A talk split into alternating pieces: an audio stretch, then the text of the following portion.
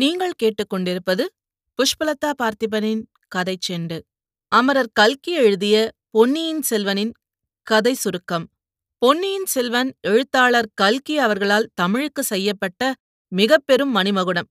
இப்புத்தகம் வெளியாகி முக்கால் நூற்றாண்டு ஆகியிருக்கும் நிலையில் இன்னும் தமிழ் வரலாற்று நாவல்களில் தன்னுடைய தலையாய நிலையை தக்க வைத்துக் கொண்டிருக்கும் புத்தகம் இந்த பொன்னியின் செல்வன். வரலாற்றை புனைவு கலந்து சொல்லுவதில் வல்லவரான எழுத்தாளர் கல்கி கிருஷ்ணமூர்த்தியின் தலைசிறந்த நாவலான இப்பொன்னியின் செல்வன் குறித்த சிறு அறிமுகமே இப்பதிவு. சோழ ஆட்சிக்கு நேரும் ஆபத்தும் அதற்கான காரணங்களும் பின்னணியில் இருப்பவர்களும் பற்றிய விரிவான பார்வையே இக்கதைக்கரு கதையைப் பற்றி பார்ப்பதற்கு முன்பாக பிற்கால சோழர் வரலாற்றை தெரிந்து கொள்வதும் மிக அவசியமாகிறது. பிற்கால சோழ மரபு விஜயாலய சோழனால் கிபி எட்நூத்தி நாற்பத்தெட்டில் தோற்றுவிக்கப்பட்டது. இவர் பல்லவர்களுடன் சேர்ந்து பாண்டவர்களை திருப்புரம்பியம் போரில் தோற்கடிக்கிறார். இவருக்குப் பின் ஆதித்த சோழன் அவரது மகன் பராந்தக சோழன் காலத்தில் சோழ நாடானது மிகப்பெரும் போர் வெற்றிகளை பெற்று தென்னிந்தியாவின் முதல் பேரரசராக உருவாகிறது. பராந்தக சோழனுக்கு மூன்று மகன்கள் இருக்கிறார்கள். அதில் மூத்த மகனான ராஜதித்தர் மிகப்பெரிய சேனைகளைக் கொண்டு நடந்த சாளுக்கியர்களுக்கு எதிரான தக்கோல போரில் வஞ்சித்துக் கொல்லப்படுகிறான். பின்பு இரண்டாவது மகனான கண்டராதித்தர் சைவ மார்க்கத்தில் தழைத்து அரசுரிமையை துறக்கிறார். மேலும் தன் வழி இரத்த உறவுகளும் ஈடுபடாமல் பார்த்துக்கொள்ள தன் மனைவி செம்பியன்மாதேவியிடம் வேண்டிவிடுகிறார். இப்போது சோழ அரசை இளையவரான அரிஞ்சயர் சில காலம் ஆட்சி செய்கிறார். பின்பு இவரது மகனான சுந்தர சோழர் என்ற இரண்டாம் பராந்தக சோழர் ஆட்சி பொறுப்பை ஏற்றுகிறார். இவரது காலத்தில் சோழ நாடு வளமிக்க பெரிய நாடாக திகழ்கிறது. சுந்தர சோழர் வயதாகி படுத்த படுக்கையாக வீழ்கிறார். இச்சமயத்தில் அவருக்கு அடுத்த ஆட்சியாளராக இளவரசர் ஆதித்த கரிகாலர் இருக்கிறார். ஆனால் அவருக்கு ராஜ்யம் ஆழ்வதில் துளியும் விருப்பமில்லை.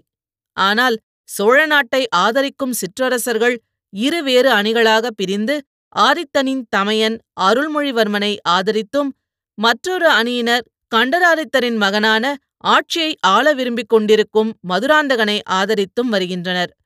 மேலும் ஆதித்த கரிகாலன் போர்க்காலங்களில் திறமையானவனாய் பாண்டியர் மீது படையெடுத்து சென்று பாண்டிய மன்னன் வீரபாண்டியனின் தலையை கொய்து வருகிறான்.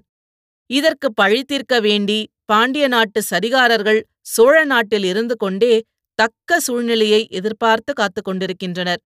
இதற்குப் பின் சோழ நாட்டின் அரசுரிமை யாரிடம் செல்கிறது என்பதை விரிவாக காதல் வீரம் கோபம் சூழ்ச்சி தியாகம் என பல்வேறு உணர்வுகளை கடத்தி செல்லும் காவியம்தான் இந்த பொன்னியின் செல்வன்.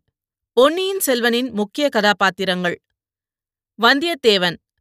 கதையின் நாயகனாக இப்பாத்திரத்தை குறிப்பிடலாம். ஆதித்த கரிகாலரின் நண்பனாக வரும் வானர்குல வீரன் வந்தியத்தேவன் ஆதித்தரிடமிருந்து பெற்று வரும் ஓலை செய்தியை சுந்தர சோழருக்கு அளிக்க வேண்டி காஞ்சியிலிருந்து தஞ்சை வரவேண்டியிருக்கிறது இதற்குப் பின் ராஜ்யத்தின் ஆபத்தை தவிர்க்கும் பொருட்டு இவனது உதவி வேண்டி ஆரித்தரின் தங்கையான இளவரசி குந்தவை இவனிடம் பொன்னியின் செல்வரை அழைத்து வரும்படி வேண்டுகிறாள். இலங்கைக்கு படையெடுத்து சென்ற பொன்னியின் செல்வரை சந்தித்து அதன் பின் நடக்கும் நிகழ்வுகளை வந்தியத்தேவன் வழியாக இந்த பொன்னியின் செல்வன் கதை சொல்லப்பட்டுள்ளது. அடுத்த முக்கிய கதாபாத்திரம் அருள்மொழிவர்மன். இந்த புத்தகம் படிக்காதவர்கள் அல்லது கதை தெரிந்திராதவர்கள் பொன்னியின் செல்வன் என்ற பெயர் யாரோ ஒரு கற்பனை கதாபாத்திரமாக நினைத்துக் கொள்ளலாம். ஆனால் இந்த பெயருக்குரிய நபர் நாம் அனைவரும் அறிந்தவரே. அவரே மாமன்னர் ராஜராஜ சோழன் அவர்கள். அவர் தன் சிறு வயதில் காவிரி நதியில் தவறி விழுந்ததாகவும் அப்போது காவிரி தாயே தன் கைகளால் அவரை காப்பாற்றியதாகவும் கூறப்படுகிறது.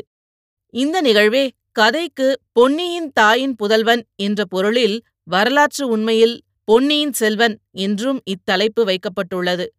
இவர் வீராதி வீரராகவும் புத்திசாலியானவராகவும் பல்வேறு திறன் உடையவராகவும் இவரை குறிப்பிட்டுள்ளது.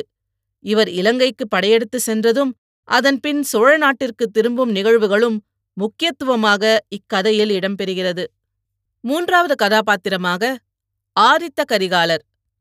அருண்மொழியின் அண்ணனான ஆதித்தர் சிறந்த போர் வீரர் தன் இளமை காலத்திலேயே சோழ சைன்யத்தை திரட்டி போர்க்களம் சென்று பாண்டியர்களை வென்றவர். பாண்டிய அரசனான வீரபாண்டியனின் தலையை கொய்தவர்.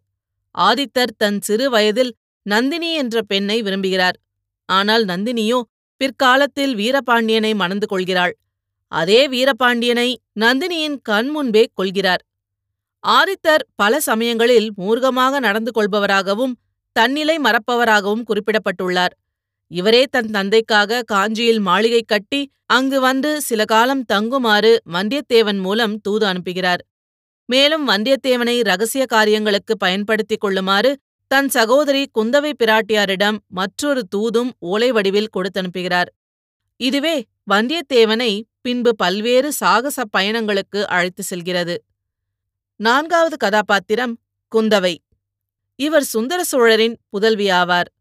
இவரே சோழ நாட்டில் எடுக்கப்படும் அனைத்து முடிவுகளிலும் பின்னணியாக இருக்கிறார். அறிவிற் சிறந்தவராகவும் அன்பான அக்காவாகவும் தந்தைக்கு செல்ல பிள்ளையாகவும் விளங்குகிறார். குந்தவை பல மருத்துவமனைகளை கட்டியும் நலப்பணிகள் செய்தும் வருகிறார். அழகிலும் தேவலோக கன்னிகையாக வர்ணிக்கப்படும் குந்தவை பிராட்டி மீது வந்தியத்தேவன் சொக்கி விழும் பகுதிகள் சிறப்பாகவும் நகைச்சுவை கலந்தும் கலகலப்பாகவும் இருக்கும். ஐந்தாவது கதாபாத்திரம் நந்தினி. இக்கதையில் இடம்பெறும் மிகவும் முக்கியமான கதாபாத்திரம். அழகில் அனைவரையும் மயக்கும் மாய மோகினியாகவும் ஆதித்தரின் முன்னாள் காதலியாகவும் குறிப்பிடப்படுகிறார். இவர் தன் கணவனை கொன்றவர்களை பழித்தீர்ப்பதற்காக சோழ நாட்டின் தளபதியான பெரிய பழுவேட்டரையரின் மனைவியாகிறார். அவரை தன் மாய வலையில் விழவைத்து தன் எண்ணம் போல் தனது திட்டங்களை தீட்டுகிறார். அவரது லட்சியமாக சோழ வாரிசுகளை பூண்டோடு அழிப்பதைக் கொண்டிருக்கிறார். மிகச் சிறந்த எதிர்மறை கதாபாத்திரம் இந்த நந்தினி. தன் ஒரு பார்வையில் அனைத்து ஆண்களையும் வீழ்த்தும் சக்தியாய் காட்டப்பட்டுள்ளார். மேலுள்ள கதாபாத்திரங்கள்தான் மிக முக்கியமான கதாபாத்திரங்கள். மற்ற முக்கிய கதாபாத்திரங்களையும் கடலுக்கு ஒப்பான இந்த மாபெரும் நாவல் குறித்த பல விடயங்களையும் அடுத்து நம் பொன்னியின் செல்வன் கதையில் பார்ப்போம். நன்றி.